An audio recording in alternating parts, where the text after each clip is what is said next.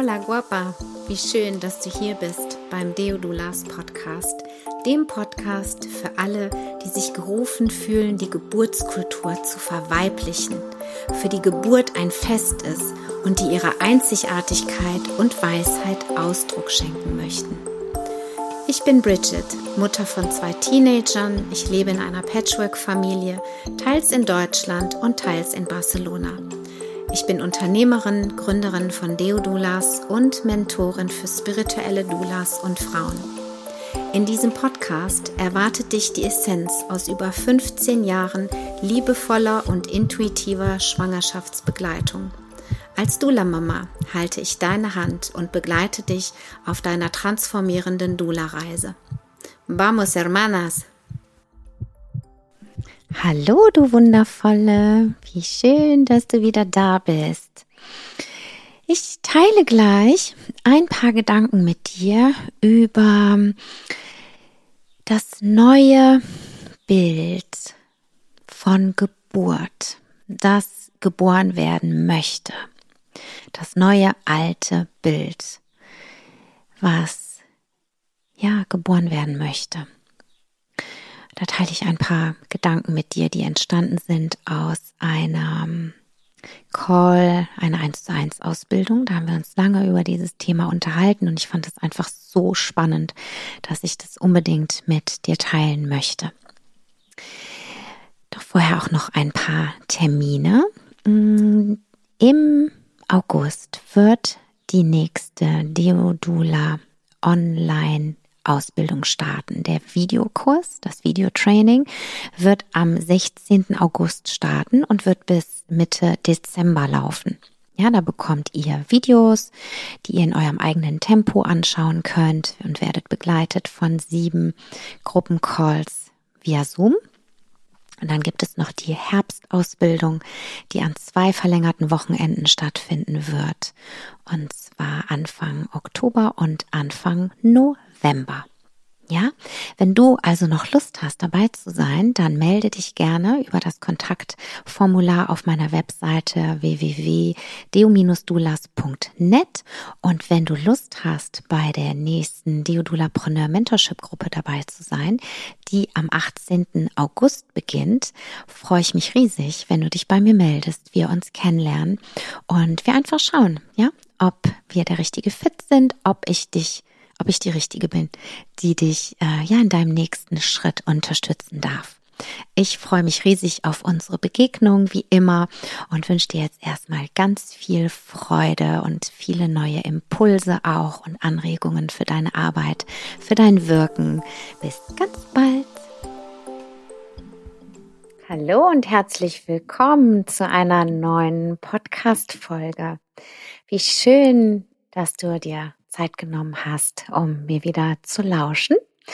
Ich habe diese Woche mit einer 1 zu 1 Kursteilnehmerin gearbeitet. Wir haben uns getroffen, wir hatten einen Call und wir haben ein, wie ich finde, sehr interessantes Thema äh, miteinander geteilt. Und zwar ging es um das Bild von Schwangerschaft und vor allem von Geburt in unserer Gesellschaft. Und darüber möchte ich gerne mit dir sprechen. Wir haben uns Gedanken gemacht, was können wir tun als Dulas, um dieses Bild, was sich seit Generationen in unsere DNA, in unsere Zellen, ja, was sich da verkrustet hat, was sich in unseren, in unserem Kopf, in unseren Gedanken, was sich da festgesetzt hat, wie Geburt ist, nämlich in der Regel dramatisch, schmerzhaft. Einfach das sehr angsterfüllt. Ja, und wir haben uns darüber unterhalten, woher kommt das eigentlich? Wie ist es eigentlich dazu gekommen? Und wie gesagt, was können wir als Dulas tun, um in Zukunft das Bild von Geburt positiv in den Köpfen der jungen Frauen, der Mädchen zu verändern. Das war ein total interessantes Gespräch, ja, und ähm, wir sind einfach noch mal so ganz weit zurückgegangen, denn wir haben früher haben die Frauen ihre Kinder in der Regel im Frauenkreis bekommen, ja. Das war nicht so wirklich ein Männerbusiness, ja. Männer im, im, im Gebärzimmer, im Gebärraum, das ist erst sehr viel später entstanden. Das heißt, wir haben immer unter Frauen unsere Kinder bekommen. Ja, das sieht man auch in alten Filmen oft. Die Männer, die haben in der Regel draußen gewartet. Ja. Und irgendwann hat sich das verändert. Und wo wir gerade schon mal dabei sind, apropos Filme, ja, wenn wir uns heute mal Filme anschauen, vor allem Hollywood-Streifen anschauen, dann ist das immer diese Dramatik, dieses Schreien, dieses Rumpusten. Das geht immer super schnell und es ist trotzdem immer total stressig für mich sogar als Zuschauerin. Ja, und diese armen Schauspielerin, die da irgendwie äh, auf dem Rücken liegen oder platsch in ihrer Pfütze Fruchtwasser stehen. Ja, das ist immer so ganz äh, hektisch wird das alles dargestellt und schnell, wie gesagt. Ja, und es in der Regel wird direkt nach Hilfe gerufen oder es wird der Notarzt gerufen oder man muss ganz schnell ins Krankenhaus fahren. Das ist leider immer noch in diesen Filmen, die uns einfach sowas von unfassbar konditionieren, manipulieren und einfach ganz viel Aufregung und Stress und ähm, Unsicherheit verbreiten. So sehe ich das zumindest. Das heißt, jedes Mal, wenn ich einen Film mit meiner Tochter gucke und da geht's schon wieder los, muss ich tief weiter atmen, weil mich das so aufregt, dass es immer noch so ist und dass es immer noch so dargestellt wird. Das regt mich einfach unfassbar auf. Ich finde es eine Frechheit. Und ich sage meiner Tochter jedes Mal, Schatz, so ist das nicht. Ja, so, so habe ich das zumindest noch nie erlebt in all den Jahren der Begleitung. Ja, was können wir da tun? Ja, was können wir, was können wir da tun? Ähm, da war auch, kam auch noch mal so dieses Thema auf, dass ähm, ja in den letzten Generationen einfach auch gar nicht so dieser Raum für Gefühle da war. Wenn wir mal schauen, also meine Eltern sind ähm, die Nachkriegsgeneration, ja, die haben vielleicht mal wieder so ein bisschen gefühlt, aber die Generation meiner meiner Großmütter, die sind im Krieg groß geworden, ja, hm, da ist ganz viel passiert, da, die haben ganz viel Leid und ganz viel Schmerz auch erlebt. Und da gab es gar nicht den Raum, ähm, ja, mache ich jetzt irgendwie, verbinde ich mich jetzt mit dem Baby und äh, mache irgendwie eine Meditation oder so. Da ging es ums pure Überleben. Da haben die Frauen sich Gedanken drüber gemacht, wo sie wie die nächste Mahlzeit organisieren. Ja, für sich oder eben auch für die Kinder, die schon da waren. Also das waren einfach ganz andere Zeiten. Und diese Informationen, wie wir heute wissen, die tragen wir trotzdem, ja, mit in unseren Genen, mit in unserem Körper, mit in unserer Gebärmutter, mit in unserem System. Und uns davon Stück für Stück zu verabschieden, nach vorne zu schauen, ja, zu ähm, das ist die Evolution. Wir entwickeln uns weiter. Jede Generation entwickelt sich weiter. Nur in der Vergangenheit sind wir durch die Erzählungen geprägt worden, unserer Großmütter, unserer Tanten, unserer Mütter. Ja, das war quasi unsere Referenz. Und wenn meine Mutter eine dramatische Geburt erlebt hat, dann wird sie mir ganz sicher von dieser dramatischen Geburt auch berichtet haben, was mich total hätte prägen können oder mich geprägt hätte oder dich vielleicht geprägt hat. Ja? Und wenn sie eine schöne Geburt, eine leichte Geburt, eine ganz natürliche Geburt erlebt hat oder hätte, dann wäre das mein Bild gewesen. Nur heutzutage ist es so, dass viele, viele, viele Geschichten sich vermischen. Ja, die Geschichten unserer Großmütter, unserer Mütter, unserer Tanten, unserer Freundinnen, dieser ganzen Hollywood-Stars auf der Leinwand oder auf meinem Bildschirm hier. Hm, alle möglichen Geschichten, die du in irgendwelchen Foren, in den sozialen Medien siehst.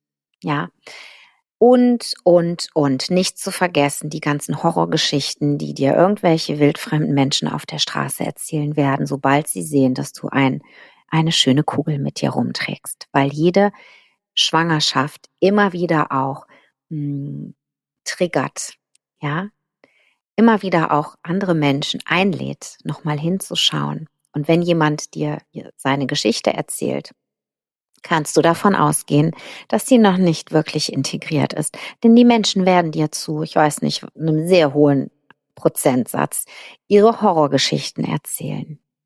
Ja, weil da einfach hm, nicht mehr der Raum gegeben wurde, um das richtig auch zu integrieren. Beziehungsweise, weil einfach auch Dinge passieren im Kreissaal, die einfach nicht okay sind, die damals nicht okay waren und die heute leider auch immer noch nicht okay sind, die nicht dem entsprechen, was wir als wundervolle Göttinnen und Schöpfinnen, Schöpferinnen und Mütter auf diesem Planeten brauchen, obwohl die Wissenschaft weiß, was wir brauchen und was uns gut tut. Ja, was können wir tun? Ja, was können wir tun? Was kann ich tun, damit meine Tochter mh, hm, irgendwann, wenn sie dann Mutter werden möchte, das einfach als als einen wundervollen, magischen, transformations, transformativen Moment erlebt und auch voller Vorfreude hoffentlich dann sein kann. Ja, das fordert mich. Meine Tochter wird jetzt 15 und ähm, jetzt musste ich vor kurzem einen Wisch unterschreiben, dass sie am Sexualunterricht teilnehmen darf. Und äh, der Kommentar meiner Tochter war, äh, Mama, äh, kannst du bitte einfach nur unterschreiben und keine Frage stellen an meine Lehrerin? Und ich sowieso. Ich möchte wissen, was die dir da genau erklären. Ich möchte, dass sie dir genau erklärt, wie eine Vulva aussieht, dass sie, dass sie überhaupt diesen Begriff benutzt, dass sie dir zeigt, wie die Klitoris aufgebaut ist, was es für ein unfassbar tolles Organ, Muskel ist. Ja, es ist ein Muskel, der einfach so viel Lust bringt. Ich fände es wirklich cool, wenn sie darüber reden würde. Und sie so, äh, Mama, äh, ich glaube, hm, frag das bitte nicht. Ich so, okay. Dann möchte ich aber bitte oder ich lade dich ein, ich bitte dich darum, dass ich das mit dir teilen darf. Ja, und ich meine, sie bekommt viel auch mit, natürlich durch das, was ich tue. Und das ist ganz wundervoll. Mal hat sie da mehr Lust drauf und mal weniger, was auch völlig fein ist. Ja, aber diese, diese, ja, dass sie auch lernt, dass sie mitbekommt, dass das, was so vermittelt wird, auch von den Lehrern, was eben auch später von den Gynäkologen, Gynäkologinnen und so weiter, von den angeblichen Fachleuten, ja, geteilt wird, dass das nicht immer so das Goldene vom Ei ist, sondern dass es noch ganz viel gibt, über das nicht gesprochen wird. Mir hat mal eine Kursteilnehmerin gesagt, das fand ich so toll, das ist auch so hängen geblieben. Sie sagte irgendwann, nachdem ihr erstes Kind geboren war, da gibt es so eine Grauzone, über die niemand spricht. Und da habe ich sie nur angeguckt und gesagt, du hast recht. Es gibt eine Grauzone, über die einfach auch nicht gesprochen wird. Ja? Und ich glaube, dass wir als Doulas, vor allem auch junge Mädchen, junge Frauen, Frauen grundsätzlich, dahingehend einladen können, eine neue Perspektive, eine neue alte Perspektive auf das Thema Schwangerschaft und Geburt zu bekommen. Lass uns die Frauen wieder daran erinnern, wie unfassbar, was für magische, zyklische Gebärwesen sie sind.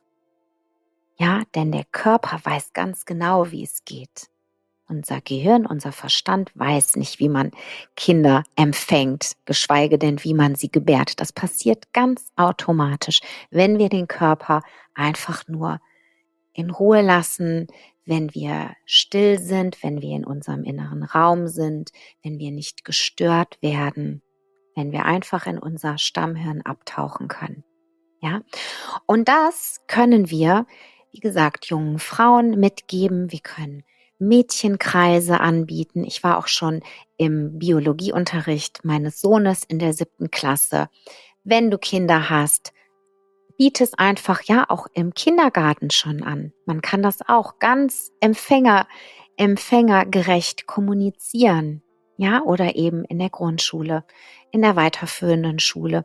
Schau einfach, wie du dieses natürliche Wissen an die nächsten Generationen weitergeben kannst.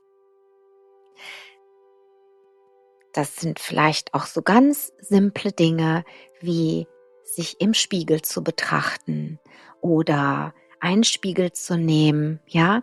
Und äh, Mädchen, kleine Mädchen haben diese Phase, wo sie sich entdecken, wo sie ihren Körper entdecken, ja, wo sie auch ihre Vulva entdecken. Und da kann man auch ganz schlecht hingucken, weil die ist einfach da so zwischen den Beinen. Ja, und dann vielleicht einfach mal einen Spiegel zur Hand nehmen und zu sagen, hey Schatz, willst du einfach mal gucken? Wann hast du das letzte Mal deine Vulva gesehen? Kannst du mal drüber nachdenken. Ja, das ist das Tor in diese Welt für jeden Menschen. Und ich finde das einfach so wertvoll, so wertvoll. Wir fangen erstmal mit unserem Körper an. Ja, die Frauen werden während der Schwangerschaft auch gezwungenermaßen sehr viel körperlicher, weil irgendwas weh tut, weil der Körper sich natürlich auch verändert, weil der Bauch größer wird, die Brüste sofort größer werden. Ja, und lad sie ein, begleite sie, mehr in diesen Körperkontakt zu kommen. Ja, und vielleicht schaffen wir es auch alle gemeinsam, wieder den schönen Geburten mehr Raum zu geben, dass wir uns trauen, unsere schönen, ekstatischen, unseren transformierenden Geburtserlebnisse, dass wir die wieder mehr teilen und in die Welt bringen. Ja? Denn es wird Zeit, dass wir das wieder teilen, damit ja, die nächsten Generationen, wie gesagt, ein korrigiertes Bild bekommen. Und wenn du, wenn du Drehbuchautorin bist oder wenn du beim Fernsehen arbeitest oder in der Filmindustrie, ja, bitte setz dich dafür ein, dass die Geburten im Fernsehen wieder der Realität entsprechen und nicht der Fiktion. Denn Bilder sind einfach so viel stärker als Worte. Ja, wenn wir ein Bild sehen, bleibt das in unserem Gehirn einfach haften. Und da kann ich nachher so viel reden, wie ich will. Das ist die kognitive Dissonanz. Wenn ich einmal was abgespeichert habe oder einmal was erlebt habe, dann ist das total schwer wieder zu verändern. Lasst uns bitte gemeinsam Bilder malen, sprechen, Lieder komponieren. Ja, kreativ sein und die Kraft, die Magie, die pure Liebe, die in der Schwangerschaft und die in der Geburt steckt, sichtbar, fühlbar, riechbar, der einfach einen Ausdruck zu geben. Und dafür braucht es jede einzelne von uns. Jeder einzelne kann in ihrer Familie, in ihrem Umfeld damit beginnen. Wie gesagt, ich habe meine Tochter, ja, ich habe euch, und ich versuche einfach diesen Gedanken, diese Einladung in die Welt hinauszugeben. Und dann überleg doch bitte mal für dich, ja, wo kannst du anfangen? Wo kannst du diese positive Veränderung, diese liebevolle Geburtsbewegung der neuen Zeit mitgestalten? Ich danke dir von Herzen, dass du dir die Zeit genommen hast, zuzuhören. Und ich danke dir noch mehr, wenn du dir jetzt im Anschluss einfach noch einen Moment Zeit nimmst, dich hinsetzt, dich mit deinem Atem verbindest und vor allem mit deiner Gebärmutter verbindest, mit deinem Herzen verbindest. Ja?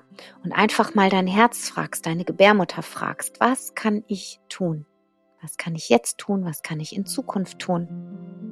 Damit das positive Bild, diese Kraft, diese Gebärkraft, diese schöpferische Kraft, damit die, wie kann ich die, ja, in die Welt bringen, das Bewusstsein dafür